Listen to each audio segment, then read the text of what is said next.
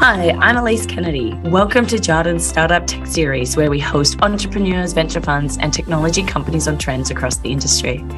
Today, I'm delighted to be joined by Tim Levy, the founder and C E O of listed edtech business Family Zone. Hey, Elise, how you going? Great. Thanks for asking. Now, nobody wants to hear more about myself, but I am very keen to share more about Family Zone, a business I came across when we were looking at a few others in the space. You are listed, unlike some of the others that we often have on here, and well established, but I feel as though it's a story which I hadn't come across as often as I could have. So I'm keen to learn more. So turning it over to you, let's go through some of the origins of Family Zone. Yeah, great. Thank you. The idea came to us actually in two thousand fourteen, uh, and the idea was born out of our experience as parents. I know it's a cliche, but there was a group of dads, tech-oriented dads, who were really struggling with their kids' addiction to devices.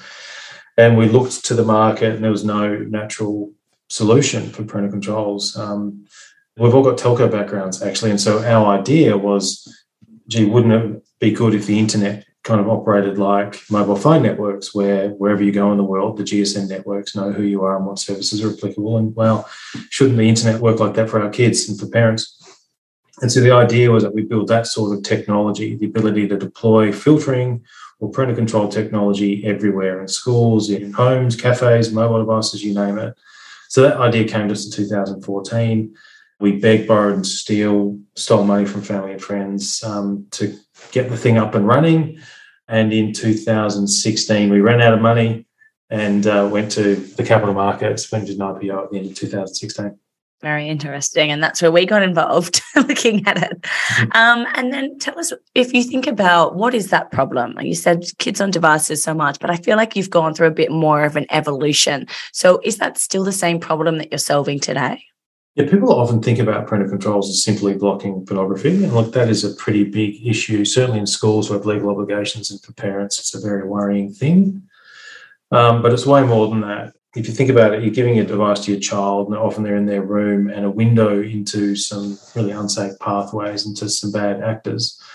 And if you look at, you know, like for instance, TikTok, the algorithms in an application like that are extraordinary at identifying the proclivities of an individual and seeding you with other risky pathways that you can go down. So look, there's this broader mental health and addiction compulsion aspect to this sort of technology as well. So look, it's incredibly broad, and you know we always knew that those concerns would be significant and metastasise. We always punted. You know, we had a, um, an expectation that schools would be willing to kind of talk to parents about online safety outside of school, because we saw that they would be impacted by outside of school activity with the, their job, which is to keep kids safe and develop learning or deliver learning. So that was the idea in two thousand fourteen to two thousand sixteen, bring a broad suite of technology to the market, really with the idea that we can support all those custodians of the child in an interoperable way on a single platform. So to go to your original question, I know it's a long-winded answer, but nothing's really changed in our idea, which is, again, that we can deploy technology that all the custodians of the child can use to to do their job. Our route to getting that to market, very much so, that's been pivot central. And how do you price this model? I know perhaps you've got a few different customer sets as well into the pricing model.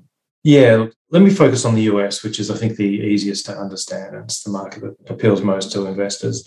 And I'll run you through our pricing model as we really talk to customers about. And it really starts with CIPA compliance, the legal obligation schools have to keep kids protected on their networks or school devices. That usually starts with an appliance, like a server. Think about like a rack-mounted server that sits in the school's data centre. We also deploy software, what's called an application or an agent, onto the student devices. And we do that under a product set that we call School Manager or, or Filter. Pricing for filtering in, in the U S is at the middle market, where we sit anywhere between two dollars fifty and three dollars fifty per student per year, U S dollars. In the big end of town, we're talking L A Unified with one point one million students, you're probably, you know, maybe getting fifty, sixty cents per student per year. You can still make money at that level, but we focus, we really want to focus on a solution-oriented sale, which is the school districts between kind of four thousand and maybe sixty or seventy thousand students. These are big enterprises, but we can make healthy margins there. We then have additional layers of products, classroom management, student engagement and check-in type systems, safeguarding systems that do key logging and device scanning to look for kids that are being bullied or at risk of bringing a gun to school. Each of those products typically are priced about the same, somewhere between two hundred fifty dollars and three hundred fifty dollars. And so if you stack up all of our products in the U S market today, you've probably got an R R P of in the range of twelve fifty dollars to seventeen fifty dollars per student per year. And our cost to deliver that service, really no matter what product that they, they buy, our cost to deliver that service is sixty or eighty cents per student per year. So it's very healthy margins. And increasingly, and I know you're going to ask me about this, about, you know, increasing prices and cross-sells and upsells. Yeah. You know, in, in the U S, we're getting a net revenue retention of one hundred thirty-five percent. So for every renewal opportunity, we're, after factoring in churn, we're adding another thirty-five percent of margin to that business. So, yeah, we're seeing a very constant and predictable growth in our average revenue per student and our margins. It's actually really remarkable, and one of those things that frustrates me that the Australian tech investors don't understand about SaaS businesses. That's why we're here. That's right. Great business for me. I'm curious as well, if you're able to disclose the customers or the number of pupils, whichever metric that you look at now, of how many more there are of the market, which you just identified then, and what's that historical growth rate been? And looking forward, do you kind of think about that accelerating or plateauing? I know it's a larger base often that makes it harder, but keen to get any thoughts that you can give on that. Yeah, sure. So look, I've just concentrated this conversation on the education part of our business, but remember, at the end of every school device is a child, and we do have a parental control offering for those, the parents as well. In terms of the T A M, in the U S there's sixty million students. In the U K there's ten or twelve million students. Throughout the world, obviously, there's, you know, hundreds of millions. At the moment, we're really concentrating on the English-speaking markets, albeit that will change probably by the end of next year, with Spain being a likely focus area. In the U S, we went from zero students in two thousand eighteen when we launched there to now about eighteen percent of school districts in the U S use our product, which is amazing growth. And effectively all of that was organic. So look out, we've been growing at around about one hundred percent year on year for the last two or three years. Can that be sustained? I mean, I think our organic new business growth, we should be targeting twenty, twenty-five percent. Our net revenue retention across our business, we should be targeting that again. Now, that's our target. There's some idiosyncrasies in our products and our markets. In the U S, it's all guns blazing, incredible growth. We're, you know, significant, but we're not dominant in that market yet, but that's coming. I think within the next couple of years, we'll be the biggest player. And that's a combination of new business growth and net revenue retention or existing customer growth. In the U K, we're bringing together a suite of products. So they don't have all of our products in the U K market yet. So our organic growth is modest and our net revenue retention is in the order of ten to fifteen percent. Once we bring all of our portfolio products to the U K market, I think we can grow swiftly. There is a bit of a cap in both markets, though. In the U K, we probably only could really address sixty percent of that market because Greater London is controlled by a big price-based competitor of ours. And in the U S, it's It's probably eighty percent we can address. There'd be twenty percent of schools that are just too small for us to really economically service. And, and then these big mega districts that are not yet things that we want to target. But then in Australia, we've got a small practice, which is really focused on private schools. I think we've got one hundred thirty, one hundred forty private schools here we trial technology with. And in New Zealand, I think we've got about twenty-five percent of New Zealand schools using our platforms. Very interesting. And do you have anything around what the industry is doing? I appreciate that's your growth and some of the growth rates are there. And, and what's driving some of that industry growth? A lot. It's mm. fascinating. Yeah. So you've got obviously the core legal obligation to filter, which is in the U S it's called C I P A and in the U K it's called KICSE. The regulations around that are only going one way. It's just much like financial regulation, which is impacting you, you guys. Uh, things are getting harder, more precise regulation. In the U K, for instance, recently they changed the requirement for U K schools to no longer deal with incidents of toxicity. What I mean by toxicity, radicalisation or bullying or, you know, sexualisation or whatever. In the past, schools, and like this in Australia, can assume it doesn't happen, but when they see it, they have to act. KICSE regulations in the U K were changed, and now they have to assume it's happening and go look for it. So things like that are constantly happening, and that requires technical intervention, which is where our product sets come in. You've also got similar requirements around, you know, data privacy and sharing and consent are things that schools cannot do without technology like what we do. So schools are being compelled through increasing regulation to actually do the stuff that we do. That's one thing. The other thing is, um, is it's outrageously large, particularly in the U S, is the investments in mental health, which have really been spurred by kids coming back to school, and um, the school's now been witness to the mental health issues that have happened during the COVID years, but also increasing your visibility of things like uh, the Uvalde shooting, where kids bring guns to school. So that's spurring governments, I guess, to put more and more money. So in the U K, for instance, the Biden administration are putting about one hundred forty billion U S in investment into mental health programs facilitated through schools and school districts. Almost any amount of money is available for school districts in the U S to handle these complex challenges. And our technology deals with that. We don't just support prevention, you know, which is filtering technology. We actually support intervention. Our technology, in fact, I saw this stat yesterday. It's quite quite amazing. We literally save a child's life every three hours. Our technology is literally witnessing a child putting themselves or someone else in harm's way every three hours, and we we intervene through the school, school counsellors, or the police. So, yeah, we're right in that, right in that hot zone of things that are concerning schools, impacting school outcomes, and are of real interest to governments. There's certainly a few industry drivers at play there, as you, as you mentioned.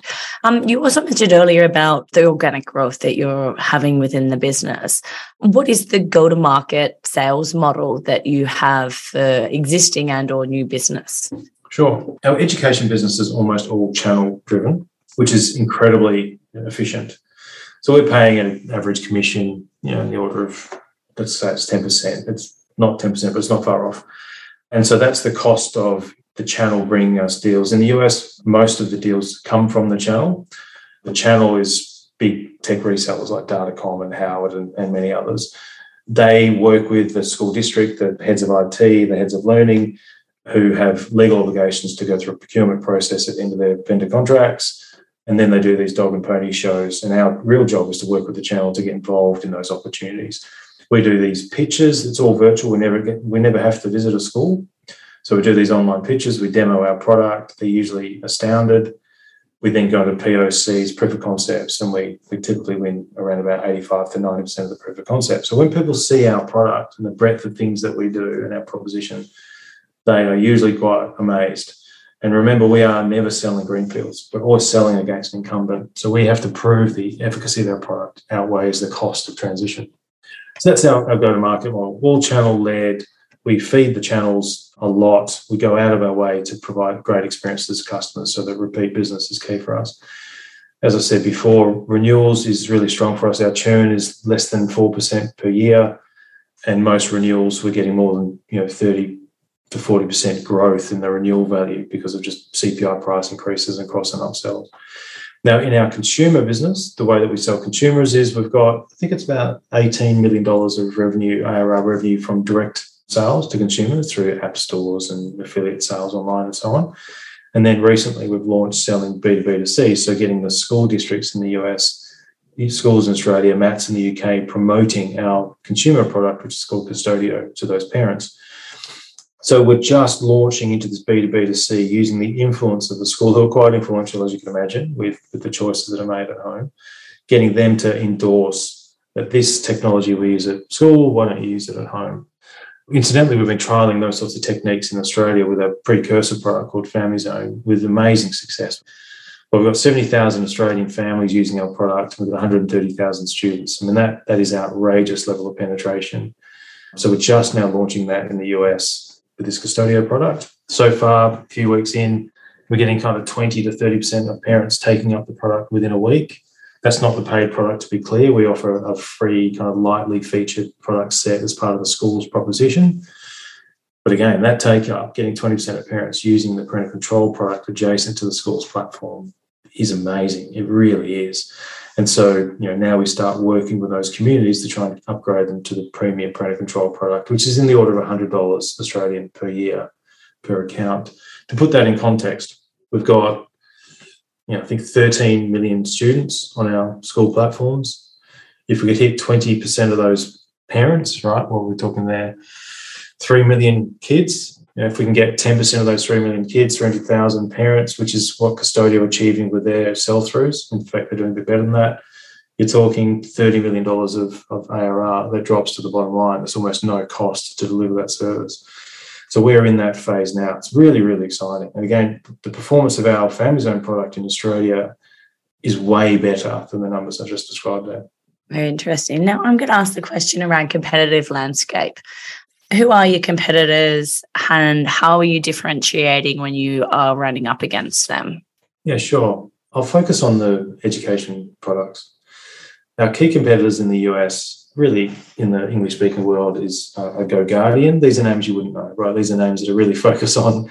That's the goal, um, yeah, educate us. Yeah, they're, they're the names that focus on uh, specialising in school safety. Go Guardian, they'd be probably twice our size. They provide some safety technology, but they do a lot of learning technology as well in the classroom. So we're, we're competitors in a sense, but we're more overlap than compete. Lightspeed Systems are probably ten to fifteen percent bigger than us. They're very aggressive sales organisation. All these groups are P E backed. Securely, probably the next biggest. We're a bit bigger than them. And I think Content Keeper, Impero, which is a collaboration, I think we're probably a little bit bigger than them as well. That's the big five, and we're the third in that group. And I think I think within the next year or two, we'll be the second biggest. And how easy is it? If I want to go and start this, how easy do you think it is from a technology standpoint and then a sell-through? My first piece of advice would be don't do it. uh, I had brown hair when I started this business. That's um, any business. Find a business that doesn't require staff or customers. That's my tip.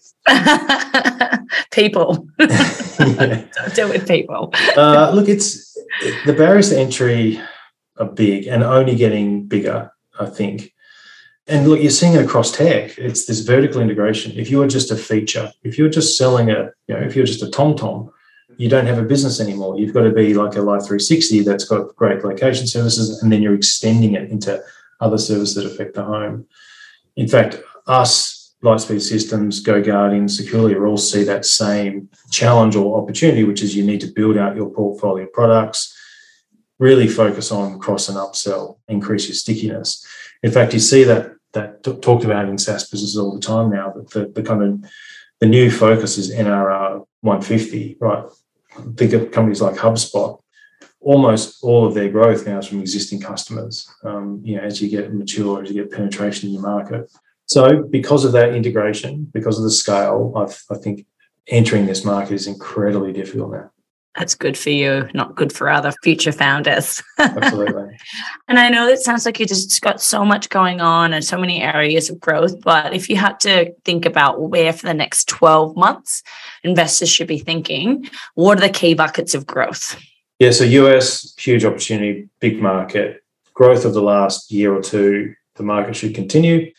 U K, growing our kind of core businesses of filtering, that's probably going to slow down a little bit as we're integrating our other product sets, but we've got some new products coming to that market around wellbeing and education that I think will, will mean that the U K outperforms. I think they'll grow, our U K business will grow stronger next year than it has in the last year. Australia and New Zealand is small. I think at the end of next year, we're hoping to start entering some Western European markets. And then, of course, the Qustodio business, which is now starting to be sold through all of our education channels. I think that's something to, to really keep an eye on. I think that could be massive. The way I think about this business maybe is to put it in this perspective. We've got about sixty million dollars of filtering revenue, basically filtering and classroom management revenue. I think that will grow really quickly, that revenue, in the order of twenty to thirty percent year on year. But I think the well-being, the mental health type products that I was talking about before, I think that will surpass filtering as a revenue stream for us within three years. So that could mean, you know, fifty to one hundred percent year-on-year growth as we build up these products and build out these product sets. And then you've got the parental control product, Qustodio. I just think that's a massive opportunity. I think that could be, you know, the same amount of revenue again as we penetrate these, these school districts in the coming years. Yeah, so core products, strong growth potential as we compete and win in our core markets and enter new markets. Well-being, safeguarding, mental health-oriented products, massive untapped opportunities. and parental controls, we've got the best product with access to millions and millions and millions of kids. So, yeah, the growth, if I can pull it all together, for twenty-three for us is really pulling all that together in a cohesive way and get the go-to-market right, and then this is going to be a rocket ship. Sounds like there's a lot to do in there, so I'm not going to take any more of your time. But again, if anybody that is listening in is keen to hear anything more on Family Zone, please feel free to reach out to myself, Elise Kennedy at jarden group dot com dot a u. But we've also got Tim Levy, who is also more than happy to have you reach out as well. So thank you once again for your time. I look forward to watching the next updates. Thanks, Elise.